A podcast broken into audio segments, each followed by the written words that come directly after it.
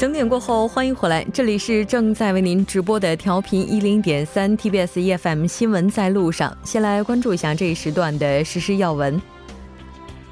从今天晚间到明天，全韩多地将再次迎来暴雨。气象厅方面表示，中青和南部地区降雨量最高将达一百五十毫米以上，首尔地区降雨量有可能会达到八十毫米。再次提醒民众注意出行安全。韩国男子足球队和男子棒球队在2018年雅加达亚运会上为韩国摘得了两枚金牌，由此获得了免服兵役的特惠，但也引发了有关公平性的争议。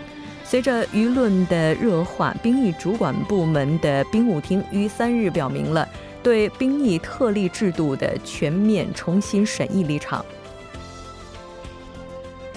经韩国多所大学和讲师代表们沟通协议，表示给予时间讲师们的法定教员地位，并保证再聘用至三年。如果经过立法过程达成协议案，预计会大大改善时间讲师们的恶劣待遇。韩国多家媒体引用美国的《L.A. World Journal》报道称，中国演员范冰冰在美国申请政治避难。美国的这家报纸呢也表示，范冰冰原先的签证是 L 一签证，但现在转换成政治避难签证。嗯，由于没有公开明确的理由，目前情况呢还嗯不是特别能够进行解释说明。有推测认为，可能与最近提出的逃税疑惑有关。好的，以上就是今天这一时段的实时要闻。接下来的一个小时将为您带来我们今天的科技最前沿、新闻放大镜以及新闻中的历史。稍后是广告时间，广告过后马上回来。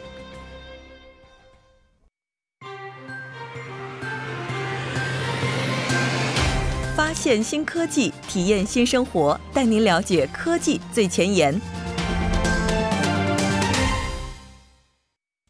好的，欢迎回来，科技最前沿带您了解最前沿的科技信息。接下来马上请出老朋友董科，董科你好，木真你好，很高兴和您一起来了解今天科技最前沿的信息。那今天您带来的是什么呢？最近呢，在中国有一部宫廷剧叫《某某攻略》，正在热播。可以说呢，是一直占据着近期的影视最火话题哦。然后呢，看过这部电视剧的人可能都是略有耳闻的，就是说啊，说该剧中乾隆的扮演者因为演技精湛、面容俊朗而圈粉无数，但是呢，却又因为这个乾隆后宫佳丽三千，宠爱众位嫔妃 啊，用情不专，所以说呢，被很这个广大网友称呼为“大猪蹄子”。这。大猪蹄子，大家一提到的时候，不觉得应该是，好像是补什么胶原蛋白的？那在这儿，这大猪蹄子指的是什么呢？那这个词儿呢，它是一个最近的这个网络流行语啊。一般来说呢，就是这个女生用来批评男生，哎，像是这样，容易变心、说话不算话的这么一个词儿。啊，不过有时候呢，也可以用来吐槽那些钢铁直男不解风情。对对对，反正呢，就是不管男生干什么，你都可以说他是个大猪蹄子。哦，哎，就是那，就是有一点那种那种那种意味，就是类似于撒着娇说，哎呀，你们男人没一个好东西，哎，那么点意思。但是呢，这位演员的粉丝呢，就是为了不让自己的这个偶像伤心。然后呢，就是安慰他说说大猪蹄子呢，其实也是夸人的意思，就是形容一个男人像猪蹄一样充满胶原蛋白，很有营养。哎，所以说呢，这就导致了这个对这个说法呢，在这个 S N S 上又流行了起来。哎，就是个大猪蹄子胶原蛋白这个前这个某某攻略，哎，这个样联系了起来。这把男生比喻成胶原蛋白，这说法还是挺新鲜的。可能收音机前正在追这部剧的朋友应该是了解的哈。但是说到猪蹄儿的话，大家可能最直观的反应就是这是补胶原蛋白的，不管是什么做法，是吧？那今天的话，咱们科技最前沿肯定不是来给大家讲剧的，对吧？看来这重点应该是放在胶原蛋白上了。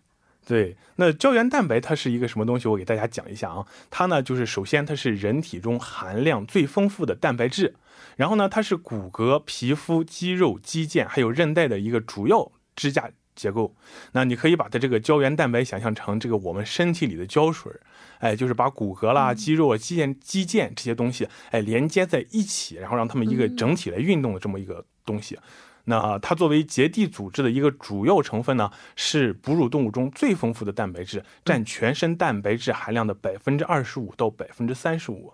哎，这个这个比例是非常大的，而且呢，它是人体延缓衰老的一种必须的营养物质。嗯，那我们随着这个人类啊，随着年龄增长，胶原蛋白会逐渐流失，这个我们都有所耳闻的。嗯，但其实呢，就是因为这个胶原蛋白和水分的流失，然后呢，呃，造成各种样，比如说是皮肤才会塌陷，然后呢，再形成这个皱纹或者是萎缩。而胶原蛋白呢，它就能保护，然后让我们这个皮肤富有弹性。另外呢，像是细胞之间，细胞之间呢，它也是这个胶原蛋白粘合，使肌肉具具有一定的这个强度和弹性。另外呢，胶原蛋白还能保留钙质，使得这个骨骼具有弹性，而且不容易疏松脆弱。然后胶原蛋白呢，还存在于这个我们人体主要的内脏，并且哎保护强化它们等等等等。反正呢，这个胶原蛋白它每时每刻都在保护着我们的身体，使我们这个健康并且漂亮。我们看很多化妆品广告的时候，都会提到说，随着年龄的增长，胶原蛋白会不断的流失。那这个它为什么会流失呢？是的，确实，这个随着年龄增大呢，这个新陈代谢率我们是越来越慢的，然后那个胶原蛋白它是不可避免的。但是除了这个随着这个年龄增长之外呢，其实这个还有很多种不健康的生活习惯，哎，也会影响这个这个这个胶原蛋白的这个流失，跟这个有密切的关系。那就比如说啊，你像我们平时生活中如果过摄入过多的碳水化合物，就比如说像是什么糖啦，这个这个米饭啦、面包等等等这些碳水化合物，那。这这个这这是因为啊，这个糖碳水化合物呢，这个它会最终分解成单糖或者双糖，然后呢，它就会干扰胶原蛋白自我修复的能力。啊，当然是说过量的话啊，你我们正常饮食是没有习惯的。那或者说呢，我们如果不做好防晒措施，然后也会这个对胶原蛋白造成损伤。这是因为啊，这个紫外线辐射过度会减少胶原蛋白的产生。你再或者说吸烟。哎，这吸烟也会造成这个胶原蛋白受到损伤，这是因为啊，这个吸烟会抑制胶原蛋白这这个胶原蛋白的这个合成和产生，然后损失这个损害伤口愈合，并导致皱纹。那另外呢，还有一些像是这个自身免疫性疾病也会导致胶原蛋白的不断流失。嗯，这个既然说它的流失是不可避免的，我们能不能去做一些什么事情延缓呢？对啊，可以啊，那就是最直接有效的，就是说这个养成良好的生活习惯。你像是刚才我点名批评的那几种这个行为，哎，这个像什么吃太多糖啦、抽烟啦、晒晒这个过量晒太阳啦，哎，这些事情你都不要做。另外呢，什么早睡早起啦、多喝水啦，这些东西都是。好事情多做，然后就可以缓解这个胶原蛋白的流失。另外啊，这个除了减缓它的话呢，我们还可以通过一些其他的这个路径，比如说，我们可以通过这个补充合成胶原蛋白的这个材料，来让我们身体合成更多的这个胶原蛋白，来这个减缓这种胶原蛋白的流失，对吧？嗯。那一般来说啊，我们的这个身体通过两种氨基酸，甘氨酸和脯氨酸来制造这个前胶原蛋白。而且这个过程中呢，还需要用到维生素 C。所以说啊，你这么一说的话，你像甘氨酸和脯氨酸还有维生素 C，那所以说你你就可以确保获得充足的维生素 C，还有这两种氨基酸来辅助身体产生充足的胶原蛋白，来减缓这个身体的胶原蛋白的流失。嗯，这个不知道为什么一提到说人体应该要补充胶原蛋白，可能很多这听众朋友脑海当中反映出来的就是要，呃，没事儿多吃点猪蹄儿啊，然后通过食物去补充。哎，这具体来看的？话有有哪些食物它真的是能够帮助我们去合成胶原蛋白的？你像刚才我提到维生素 C、甘氨酸、脯氨酸。那维生素 C 的话，我们都知道啊，你像是这个柑橘类的水果、青椒和草莓中都有大量的维生素 C。嗯。而脯氨酸呢，它存在于这样是各种各样蛋白质食物，比如说肉类，或者是小麦胚芽，还有乳制品、芦笋，还有这个蘑菇中。那甘氨酸呢，存大量存在于像是猪皮、哎鸡皮、明胶。中，然后呢？但是这个甘氨酸呢，也存在于各种各样的这个蛋白质食物中。嗯，那如果要是这个说法的话，也就是说，咱们没事儿吃猪蹄儿还真是有用的。啊，对，就你看我刚才提到猪皮了嘛，对吧？那不管是吃什么啊，你看像是吃猪蹄了，或者是直接买这个，哪怕有人直接吃买这个胶原蛋白的营养剂来吃，吃下去的食物呢，它都会经过我们这个消化系统的分解，被分解为氨基酸，哎，就是分解成这种基本原料，然后在我们身体里呢，然后再重新利用这些氨基酸这些材料，然后再合成胶原蛋白。那但是呢，就是说怎么说呢？所以说我们其实呢，只要每天这个好好吃饭，哎，营养均衡的摄取各种各样这个足量的基本蛋白质，其实就可以了。你也不需要特意去，哎，为了补充胶原蛋白去吃这个大猪蹄子。哦。我算是发现了，咱们今天这期节目就是在讲怎么样去补充胶原蛋白，怎么样去帮助我们合成胶原蛋白，还有怎么样去延缓胶原蛋白的流失。哎呦，怎么怎么有种 今天在上美容课的感觉？哎，那如果是这样的话，我再替广大听众朋友们问一句哈，就看到有很多的化妆品说，就是它能够帮助什么皮肤合成胶原蛋白，而且能够有效的去补充胶原蛋白。是的，就真的把那些东西拍在身上的话，拍在脸上。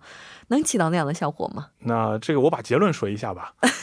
首先呢，这个胶原蛋白呢，它是大分子，它真的不能透过这个皮肤或者被表皮细胞所吸收，所以说呢，也就不能通过你像是我们说这个面霜啦，或者是面膜啦，我们不管是化妆品还是我们自己煮的大猪蹄子汤，你往脸上拍，哎，它是没有什么用的。所以说呢，哎，各位想从自己老婆化妆品里省点钱，哎，不怕回家跪搓板的男同胞们，你们就把这个结论拿回去给老婆用吧。你这说的太恐怖了，好像一下子让人听起来觉得非常的绝望哈。我买那么贵的化妆品就拍到脸上，好像也没有。对于保湿啦，这种这种紧致皮肤啦，可能还是有一些作用的。但是这个你不要，它对这个大猪蹄子不不是大猪蹄子，它对这种 胶原蛋白它是没有直接吸收作用的而已。也就是说，所有的美丽的话，可能我们外部能做一些努力，但这些努力都比不上我们从内去进行调理。这这么看起来的话，今天咱们还真是一堂养生美容课哈！非常感谢董克，我们下期再见。谢谢木真。接下来关注一下这一时段的路况、交通以及天气信息。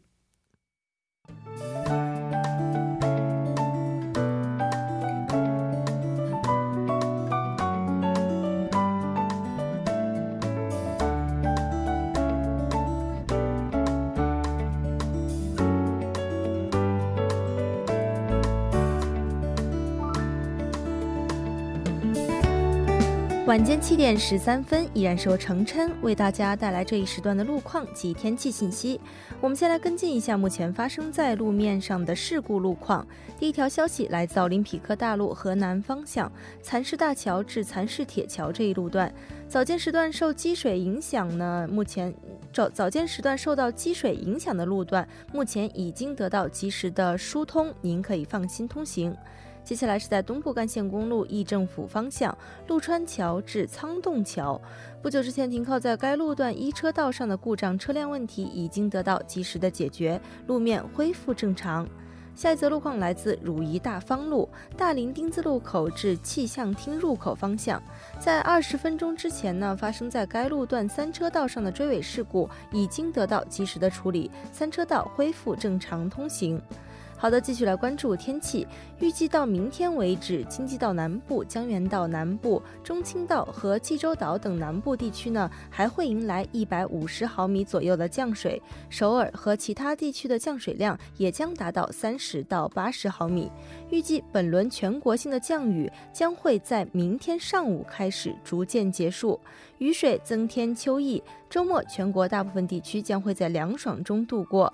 一起来关注首尔市未来二十四小时的天气预报。今天夜间至明天凌晨阴转阵雨，最低气温二十二度；明天白天多云，最高气温二十九度。好的，以上就是这一时段的天气与路况信息，我们稍后再见。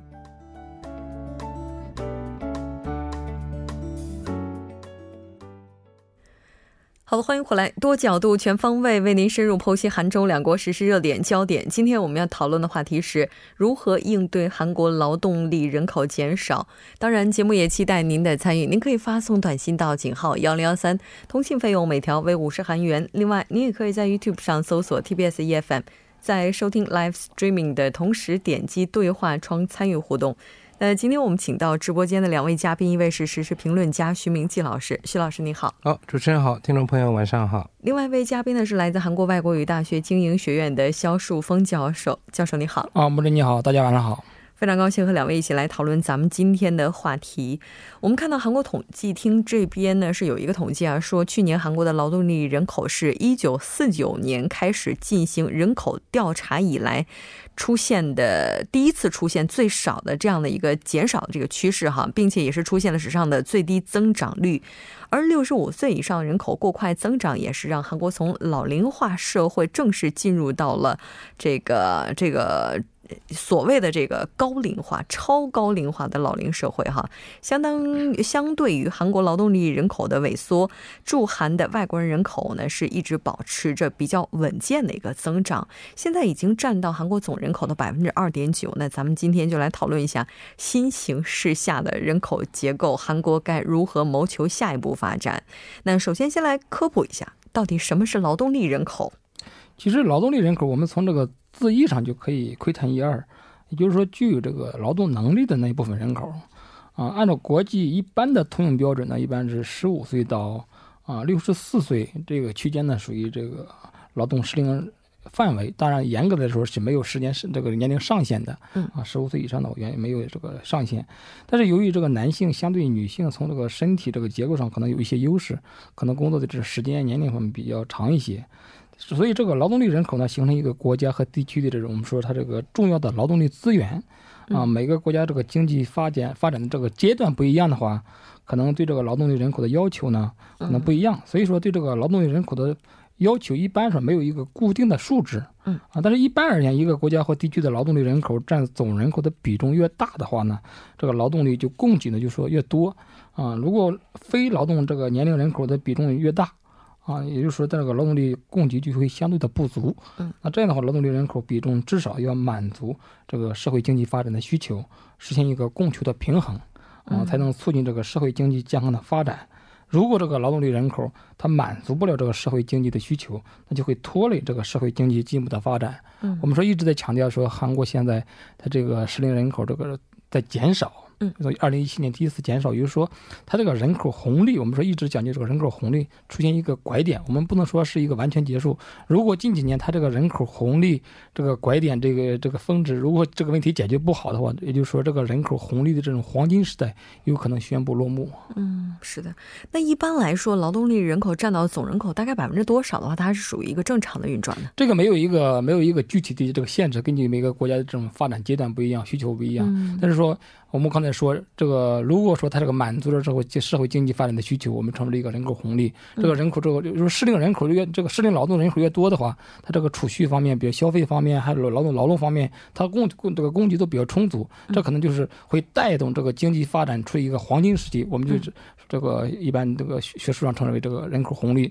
就是说，这个人口 bonus 啊，如果说他这个人口供给不足的话呢，可能会出现一个人口负债啊，人口。所以说，根据国家每个国家的这个经济发展水平，没有一个具体的数值啊。嗯，这当然这个这个所谓的这个劳动这个年龄人口是越多越好，对，比例越多越好。嗯，啊，当然大家都能工作，你要养的人就比较少一些。那么这样的话呢，当然是好，越多越好。问题是呢，人毕竟是人。啊，岁月不饶人啊，总是会上年纪。但是现在我觉得这个所谓的劳动年龄人口啊，应该那个年龄段啊，应该要稍微做个修改。那为什么他说是十五岁十十五周岁到六十四周岁？嗯，那么呃六十五周岁，如果这样算的话呢，现在不是说什么百岁时代人都长寿，身体又健康。嗯，那么这样的话呢，呃，像日本。啊，他们不是说那个就是老人也都有工作嘛？就是说，如果你身体情况可以的话，如果你这个如果说有病了，有怎么样了，这个身体欠佳那不行。如果是身体健康的话呢，现在嘛七十多岁的人也是可以工作的。呃，所以说呢，现在我觉得说，这个所谓的劳动年龄人口这个区段呢，应该是不是要这个这个延长一些？我觉得这个应该是可以的。其实严格的时候它没有没有上限，就严格的应该是没有上限。比如像我们一般规定就对是说六十五周岁，一般说六十五岁以上的我就该在家休息了，或者看看这个孩子啊，休息一下，就是。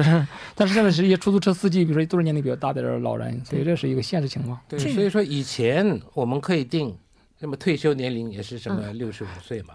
就现在我看，呃，你再加个五 再往上提哈年，应该是没什么问题。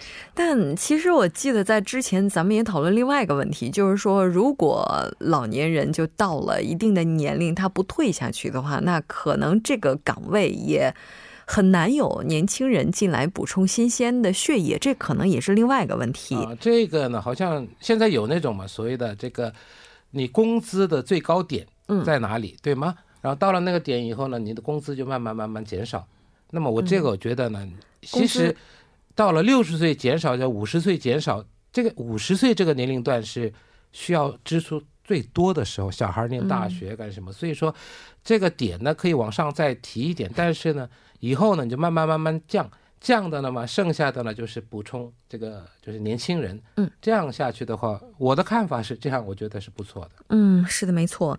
哎，但是不管怎么样哈，就是现在对于韩国来讲，劳动力人口减少，这是一个不争的事实。嗯那这个情况就少的这个程度大概是怎样的？所以可能大家都知道，这个韩国在上世纪五十年代的时候呢，出现了所谓的婴儿潮，就是韩战结束以后，战争结束以后呢，那生的特别多。所以呢，到了七十年代，其实韩国经济发展从七十年代中期开始，那个时候呢，所谓的劳动年龄人口呢是最多的时候。嗯，那么为了这个呢，后来说是这个人口太多了，以后呢没饭吃。后来政府呢推出了一些口号，就说两个孩子恰恰好。那么两个孩子恰恰好，可是呢没有什么很大的效果。后来又说这个一个孩子也不少，啊，用这种口号来叫你少生一点。所以以前呢就是多一双筷子就可以养一个孩子，后来呢是一个孩子一个钱了。那么到了这个就是九十年代后半开始呢，人们就开始少生了。那么到两千年代以后呢，哦呦，这个越来越少，越来越少。嗯。那么到了去年，去年呢，这个韩国的这个劳动人口呢是达到了这个巅峰啊，最高最高的时候是去年。去年呢，这个劳动的这个生产人口是三千六百三十一万人。嗯。那么今年呢，它这个是有史以来第一次出现这个负增长。那么减少了多少呢？减少了十一万人，现在是三千六百二十万人。那么这个劳动人口减少，然后呢，现在呢又是少子化时代，嗯所以生孩子也少。所以刚才去年这个人口增长才百分之零点三嘛。嗯。那么继续这样下去的话，那么这个劳动人口就会越来越减少。这样的话呢，对这个国家整体的一个经济增长、生产也好，这方面都会有一些负面的影响。对，其实韩国的人口这方面很多政策也都参考过日本，因为毕竟日本它的这个发展在亚洲是最快的，而遭遇人口问题，他们也是最早开始的。那咱们说这个韩国已经从老龄化社会过渡到了老龄社会啊，而且它用的时间要比日本更短，日本是花了大概二十多年的时间，韩国是十七年。那这个老龄化社会和老龄社会，他们之间有什么区别呢？老龄化呢，就是你开始老了，嗯社会开始老了。这个呢是六十五岁、六十五周岁以上的人占到百分之七以上的话呢，就老龄化开始了。那么到了百分之十四以上的话，那就是进入了这个老龄社会。嗯那么现在呢，就是韩国呢，十七年前是百分之七，嗯，那么现在呢是已经超过了百分之十四了，所以说现在呢是进入了这个所谓的老龄社会，那么这样呢再下去的话就是超老龄社会、超高龄社会，这样一直在下去，所以说这个看这个人口的占比，就老人的占比在百分之十四以上的话呢，那就是进入了这个所谓的老龄社会。嗯，那这个速度为什么这么快呢？跟日本比起来，就为什么还要快出来？大概七年的时间了，这可能是因为这个刚才也说了基数的问题，嗯，低生育率 就是人口基数的话，是不是也有关联？也有关系。所以说，这个整个整个加起来，日本呢，当然他早先就已经意识到这个问题，但是韩国呢稍微晚了一步，是晚了一步。嗯但是呢，呃，现在开始奖励你多生孩子，已经可能稍微晚了一点。但是呢，这也可以是一个转折点。如果这个今后如果这个有各项的政策出台以后呢，如果说多生孩子的话，那可能这个就是所谓的这个老龄社会呢，慢慢慢慢再回到倒退到老龄化社会也不一定。但是这种情况好像目前看起来是不会很大的。嗯，是的，因为毕竟现在的话，低出生率这个问题是越来越严重了。现在的话，育龄女性的平均生育率已经大概达到了一左右吧，这个数据也是非常可怕的。那劳动力人口减少，它给社会带来最直接的就是经济影响了。对我们说一直讲这个经济动力，一般说讲究三辆马车，嗯啊，就是投资、出口和消费，这这三个因素是就我们说拉动经济增长的三驾马车。在出口方面呢，按照经济学的供需和价格关系来说呢，这个劳动力人口减少呢，会造成这个就业市场啊这个供给不足啊，这个劳动力这个价格会提高啊。另外呢，这个这将增加这个经济实体的这个用工成本。嗯啊，企业对这个出口时，也就它的竞争力也会有所减弱。在消费方面呢，我们说这个消费多样化取决于这个劳动力的人口啊，很多这个消费趋势其实都是这个年轻人的这个创造引领。是啊，这个老人呢，其实更重视在医疗健康这方面的这种消费。但是那个老龄化如果加速的话呢，会促进这个消费向一个单一方向发展。嗯，另一方面，这个老龄化人口如果增多的话，社会这个社保体系呢就会承受巨大的压力。对刚才我们在谈玩笑，这个可能这个养老金才过多过多少年之后，可能就没钱了。嗯，所以这养老基金的缺口就会越来越大。啊，这弥补缺口的话，就会影响这个国家投资经济建设的能力。啊，最后呢，在投资方面，这个全民创业的大潮，我们这个劳动力人口可以说是一个领头羊。嗯啊，如果一旦减少到这个投资势必受阻，所以说从总体来看，这个劳动力减少对这个经济增长的话，应该是会导致经济这个失去活力和动力，那就会停滞不前，这个经济发展。嗯消费也会低迷。还有呢，这个你要一个劳动这个年龄人口要养的人也多了。嗯以前我们不说嘛，这个啊、这个就大了以后呢，成家立业以后呢，就养小孩儿。那么嗯现在呢，小孩儿、老人都要养，而且呢，这个老人也是以前说是两代养一代，现在一代要反而往上走两代，要往下走一代，这么负担就太大了。嗯啊，所以说这个呢，如果说是负担大，为了养小孩、养老人，那么你自己消费就肯定会减少了，因为你没有那么多的余力来消费嘛，所以这个也是一个问题。哎，劳动力的不足呢，就影响了劳动生产率的提高，那这肯定的嘛。